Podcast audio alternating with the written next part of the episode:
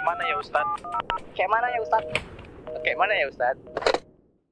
Assalamualaikum warahmatullahi wabarakatuh. Apa kabarnya nih keluarga muslim? Semoga selalu diberikan kesehatan sekeluarga dan diberi kemudahan segala urusannya. Alhamdulillah kita ketemu lagi nih kawan-kawan di program kesayangan kita. Masih di Kemu. Kayak mana ya Ustadz? Nah, untuk episode kali ini kita sudah menerima pertanyaan melalui Instagram kita. Kira-kira netizen pada mau nanya apa ya sama Ustadz? Ya udah yuk kita langsung aja ke pertanyaan pertama. Tetap di Kemu. Kayak mana ya Ustadz?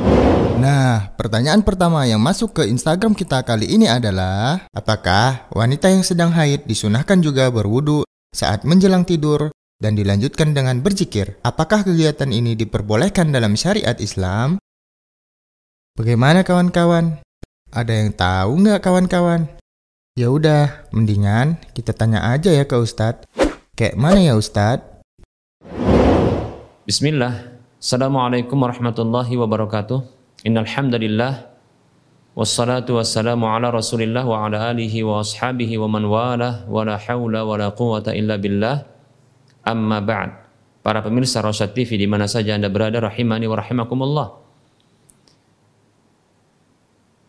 Ada pertanyaan dari saudari kita di Banda Aceh yang bertanya tentang kondisi seorang wanita yang mengalami haid. Apakah masih dianjurkan baginya untuk berwudu ketika hendak tidur dan dilanjutkan dengan berzikir dengan zikir sebelum tidur? Baik sebelumnya kita ucapkan Jazakillahu khaira Syukran jazilan atas pertanyaan ini. Semoga Allah Subhanahu wa taala senantiasa memberikan kebaikan kepadanya dan kepada keluarganya di mana saja mereka berada. Ketahui sesungguhnya seorang muslim dalam kondisi ia mengalami hadas besar, baik itu disebut e, disebabkan karena junubnya haidnya atau nifasnya, maka sesungguhnya dianjurkan baginya untuk berwudu sebelum tidur. Berapa dalil? Beberapa dalil berikut ini yang akan kita sebutkan yang menunjukkan hal tersebut. Yang pertama adalah hadis dari Abdullah bin Umar radhiyallahu anhuma yang mengatakan anna Umar bin al-Khattabi radhiyallahu anhu sa'ala Rasulullah sallallahu alaihi wasallam ayarqudu ahadun ahaduna wa huwa junubun ia menceritakan bahwa ayahnya itu Umar bin Khattab radhiyallahu anhu pernah bertanya kepada Rasulullah sallallahu alaihi wasallam, apakah salah seorang di antara kami dalam kondisi junub itu boleh tidur? Qala maka Rasulullah Shallallahu Alaihi Wasallam bersabda, "Naam, idza tawaddaa ahadukum falyarqud wa huwa junubun." Ya. Apabila salah seorang di antara kalian sudah berwudu, maka hendaklah dia tidur ya dalam kondisi ia junub, yaitu berhadas besar. Hadis ini hadis yang dikeluarkan oleh Imam Bukhari dan Muslim. Begitu juga ada hadis dari Aisyah radhiyallahu anha yang mengatakan kana Nabi sallallahu alaihi wasallam idza arada an yanama wa huwa junub ghasala farjahu wa tawaddaa lis-salati. Hadis ini hadis yang dikeluarkan oleh Imam Bukhari. Kata Ibunda Aisyah radhiyallahu anha yang menceritakan tentang Nabi sallallahu alaihi wasallam manusia terbaik yang di yang wajib diikuti dan diteladani Aisyah radhiyallahu anha mengatakan dahulu Nabi Shallallahu alaihi wasallam apabila apabila beliau ingin tidur dalam kondisi junub beliau membasuh atau mencuci kemaluan beliau dan beliau berwudu untuk sholat. Maksudnya berwudu seperti wudu seperti wudu hendak sholat. Demikian. Hadis riwayat Bukhari.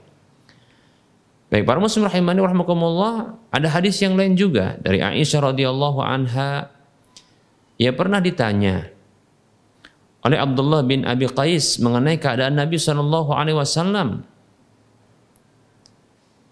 Kaifa kana yasna'u fil janabati akana yaghtasilu qabla an yanama am yanamu qabla an yaghtasila? Bagaimana beliau yang beliau lakukan dalam kondisi junub? Apakah beliau mandi sebelum tidur ataukah beliau tidur sebelum mandi? Qalat maka Aisyah radhiyallahu anha mengatakan kullu dzalika qad kana yaf'alu. Aisyah radhiyallahu anha mengatakan itu semua hal itu semua pernah dilakukan oleh Nabi sallallahu alaihi wasallam. Pernah dilakukan oleh beliau sallallahu alaihi wasallam. Rubbama ightasala fanama. Terkadang beliau mandi lalu beliau tidur. Wa rubbama tawaddaa fanama.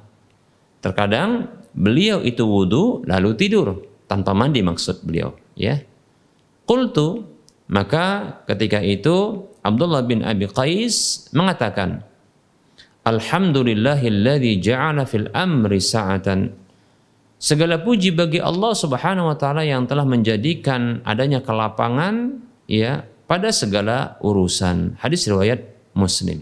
Demikian ya. Jadi dibolehkan ya dibolehkan untuk ya tidur dalam kondisi junub hanya saja dianjurkan ya dianjurkan untuk berwudu. Demikian ya. Dan kondisi junub adalah kondisi hadas besar. Maka diserupakan dengan hal itu adalah kondisi-kondisi yang sama yang juga dalam kondisi berhadas besar seperti contohnya seseorang wanita dalam kondisi haid dan nifas maka dianjurkan baginya masih ya untuk berwudu sebelum tidur. Adapun berzikir juga demikian. Berzikir juga demikian. Ya dianjurkan ya e, masih dianjurkan untuk berzikir sebelum tidur Demikian. Ya tentunya Nabi Shallallahu Alaihi Wasallam ya adalah teladan kita, di mana beliau mengajarkan tentang zikir zikir sebelum tidur. Tentunya beliau melakukan ya melakukan zikir sebelum tidur. Ya walaupun dalam kondisi beliau junub, namun beliau berwudu sebelum tidur. Seperti itu. Alhamdulillah, sudah paham kan kawan-kawan? Semoga jawaban Ustadz tadi dapat menambah ilmu agama kita. Selanjutnya, kita langsung saja nih ke pertanyaan berikutnya. Hanya di KMU. Kayak mana ya Ustadz? Bagaimana ya hukumnya seorang pegawai yang menerima uang tips dari seorang atasan? Bagaimana kawan-kawan? Ada yang sudah mengerti jawabannya? Yuk kita simak saja penjelasan dari Ustadz. Dan jangan lupa dicatat ya kawan-kawan. Tetap di KMU. Kayak mana ya Ustadz? Bismillah. Assalamualaikum warahmatullahi wabarakatuh. Alhamdulillahi Rabbil Alamin Wassalatu wassalamu ala ashrafil anbiya wal mursalin Wa ala alihi wa ashabihi ajma'in Wa man tabi'ahum bi ihsanin ila yaumiddin amma ba'd Para pemirsa Rosya TV di mana saja Anda berada, rahimani wa rahimakumullah. Ada pertanyaan dari saudara kita yang menanyakan tentang upah yang didapatkannya. Yaitu tatkala ia bekerja Lalu ada pimpinannya yang meminta bantuan kepadanya untuk memberikan makan bagi dirinya lalu diberikan upah kepada sang penanya ini. Selesai dia memberikan makanan tersebut. Apa status atau apa hukum dari upah tersebut? Baik para Muslim rahimani rahimakumullah, terlebih dahulu sebelum kita menjawab pertanyaan ini, kita ucapkan terima kasih. Jazakallahu khaira kepada sang penanya, semoga Allah Subhanahu wa taala senantiasa memberikan kebaikan kepadanya dan kepada keluarganya di mana saja mereka berada. Para pemirsa Rosat TV rahimani rahimakumullah. Perlu kita ketahui bahwasanya segala bentuk tambahan pemberian hadiah atas sebuah pekerjaan yang telah mendapatkan gaji di mana pekerjaan tersebut adalah pekerjaan yang telah ditetapkan waktunya. Demikian pula SOP-nya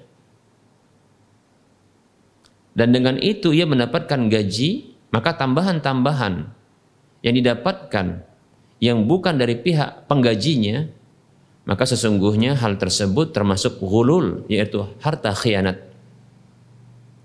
Dalam sebuah hadis yang diriwayatkan oleh Imam Abu Daud dalam kitab Sunannya, Nabi kita Muhammad sallallahu alaihi wasallam beliau bersabda, Man ista'malnahu ala amalin farazaqnahu rizqan fama akhadha ba'da dhalika fahuwa ghululun. Nabi kita Muhammad sallallahu alaihi wasallam beliau bersabda yang artinya siapa saja yang kami pekerjakan dengan sebuah pekerjaan lalu kami berikan gaji maka apa saja yang ambil maka saja maka apa saja yang dia ambil setelah itu yaitu apa saja hadiah yang dia ambil, tambahan yang dia ambil. Setelah dari gaji atau setelah dia mendapatkan gaji atau dari pekerjaan yang telah mendapatkan gajinya, maka itu adalah harta gulul. Fahuwa gululun kata Nabi. Maka itu adalah gulul, yaitu harta khianat. Yaitu ini merupakan penyebab harta ini harta yang bisa menghantarkan seorang kepada pengkhianatan. Ya, tindakan khianat demikian. Begitu juga Nabi Shallallahu Alaihi Wasallam pernah bersabda dalam sebuah hadis yang diriwayatkan oleh Imam Ahmad dalam musnadnya, hadaya al ummali gululun hadiah-hadiah yang diarahkan kepada para pekerja yang telah dapat gaji tentunya, maka ini adalah gulul harta khianat seperti itu.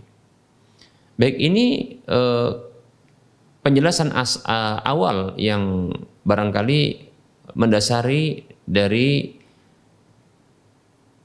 jawaban untuk kasus ini. Bila kita melihat kepada kasus yang ditanyakan ini, sang penanya ini mendapatkan hadiah tambahan upah dari sang bosnya atau pimpinannya itu atas dasar pekerjaan yang lain. Ya bukan pekerjaannya yang asal yang dia telah mendapatkan gaji dari pekerjaan tersebut. Ya pekerjaan office boy ya. Maka ini bukanlah di antara pekerjaannya membelikan makanan bosnya ya. Maka tentunya yang seperti ini ini adalah kerja tambahan.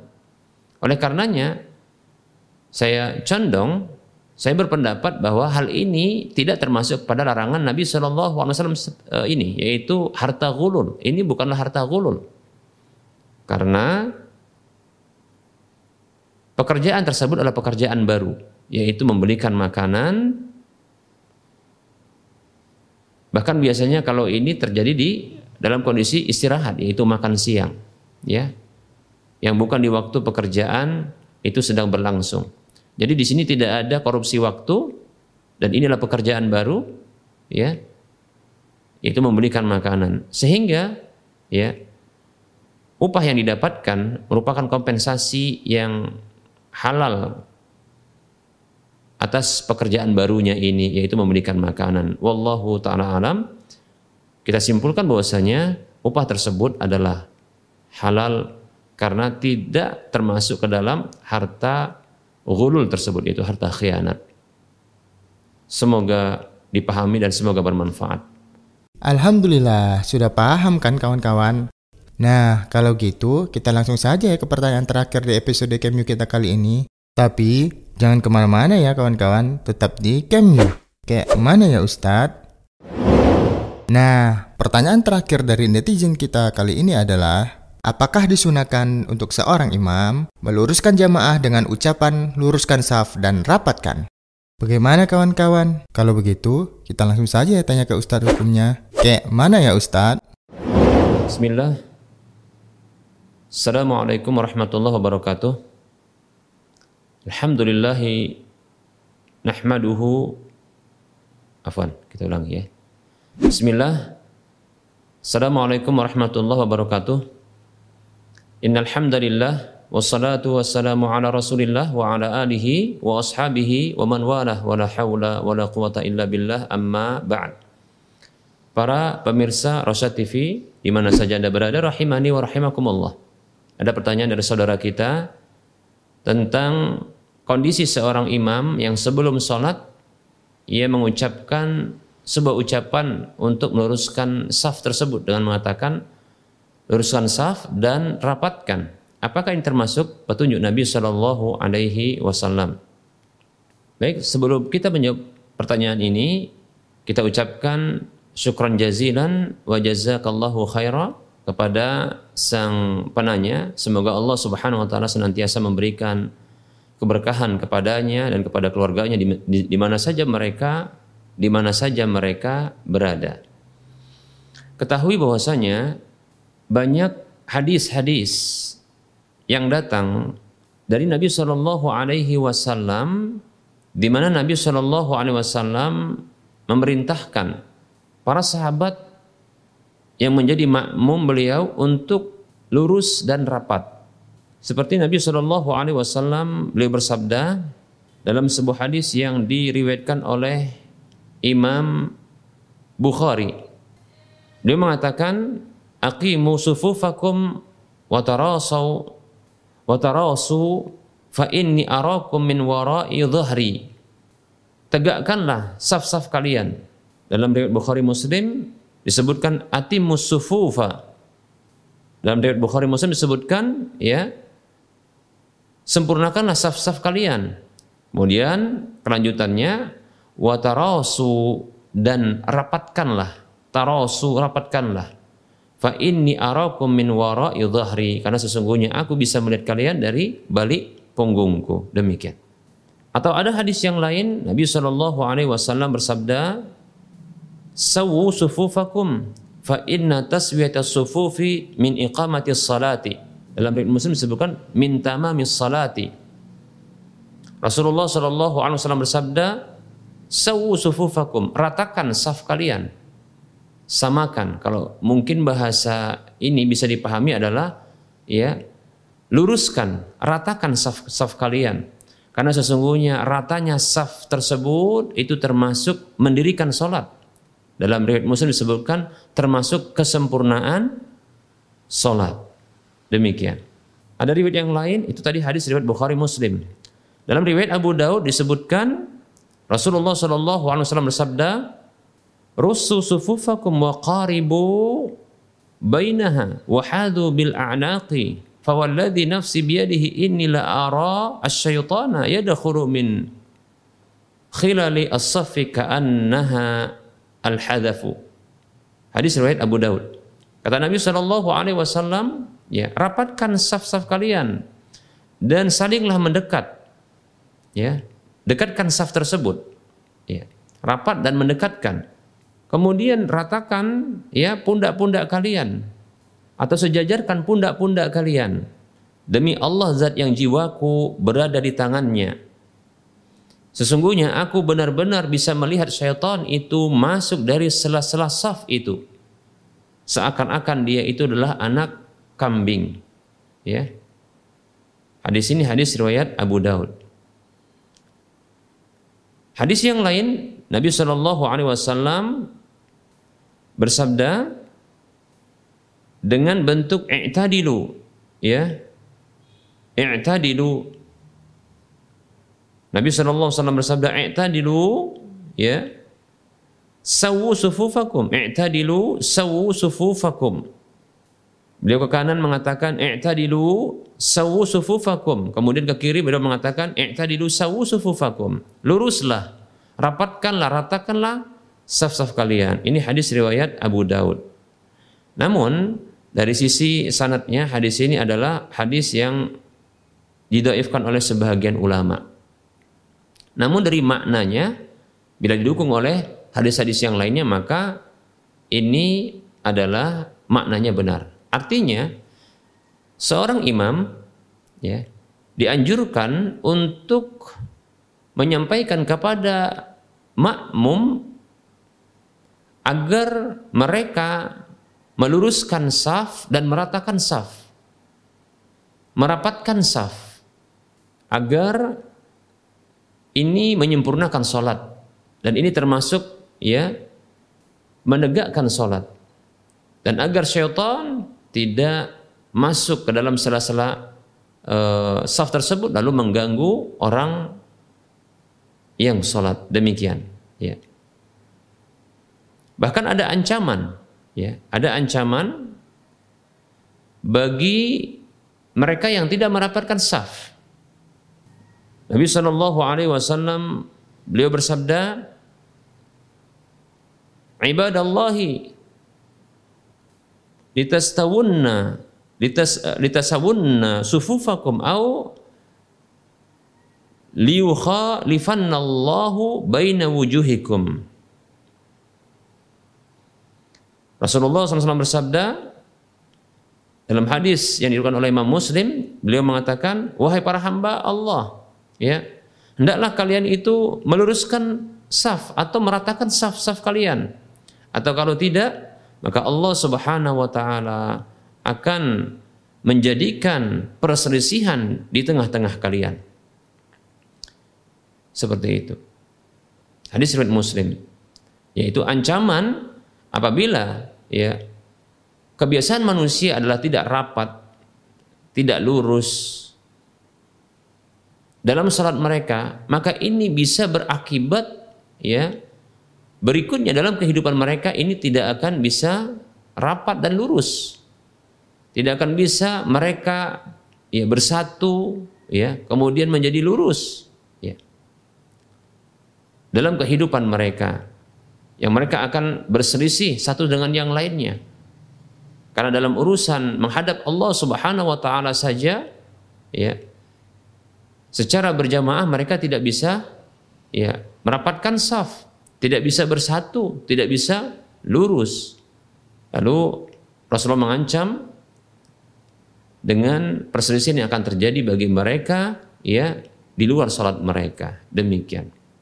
Karena sebagaimana disebutkan para ulama bahwasanya perselisihan di dalam solat berjamaah di mana tidak lurus dan tidak rapat maka ini bisa berakibat ya perselisihan itu sampai kepada keluar solat dalam kehidupan sehari-hari. Wallahu taala a'lam. Ini termasuk anjuran ya.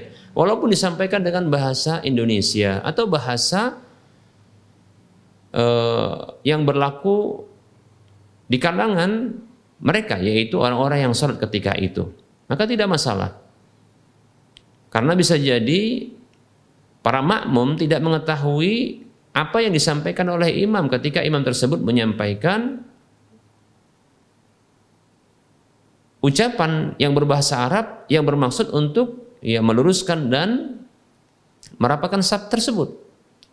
Oleh karenanya merupakan sebuah kebijaksanaan meluruskan saf dan merapatkan saf tersebut dan meratakan saf ini ini dengan bahasa masing-masing walaupun barangkali tanpa menyebutkan ya bahasa Arabnya namun alangkah lebih baiknya apabila dia menyampaikan kepada makmumnya seorang imam menyampaikan kepada makmumnya dengan mengatakan sawu sufufakum atau yang semisal dengan itu ya kemudian dia terjemahkan agar mereka mengetahui apa yang dimaksudkan oleh atau apa yang diperintahkan oleh sang imam tersebut. Wallahu taala alam semoga bermanfaat.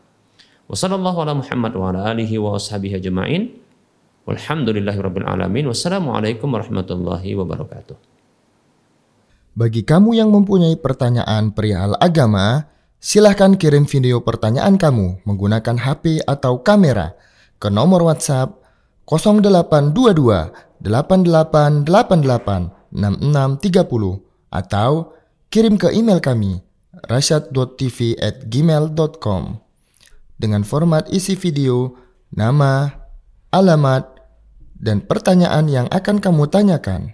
Ayo kirim pertanyaan kamu dan tunggu jawabannya di Kemu. Kayak mana ya Ustadz? Alhamdulillah kita telah sampai di pertanyaan terakhir hari ini. Nah, semoga apa yang disampaikan Ustadz tadi bisa menambah ilmu agama kita semua. Ingat ya kawan-kawan, menuntut ilmu agama itu Wajib loh atas setiap muslim.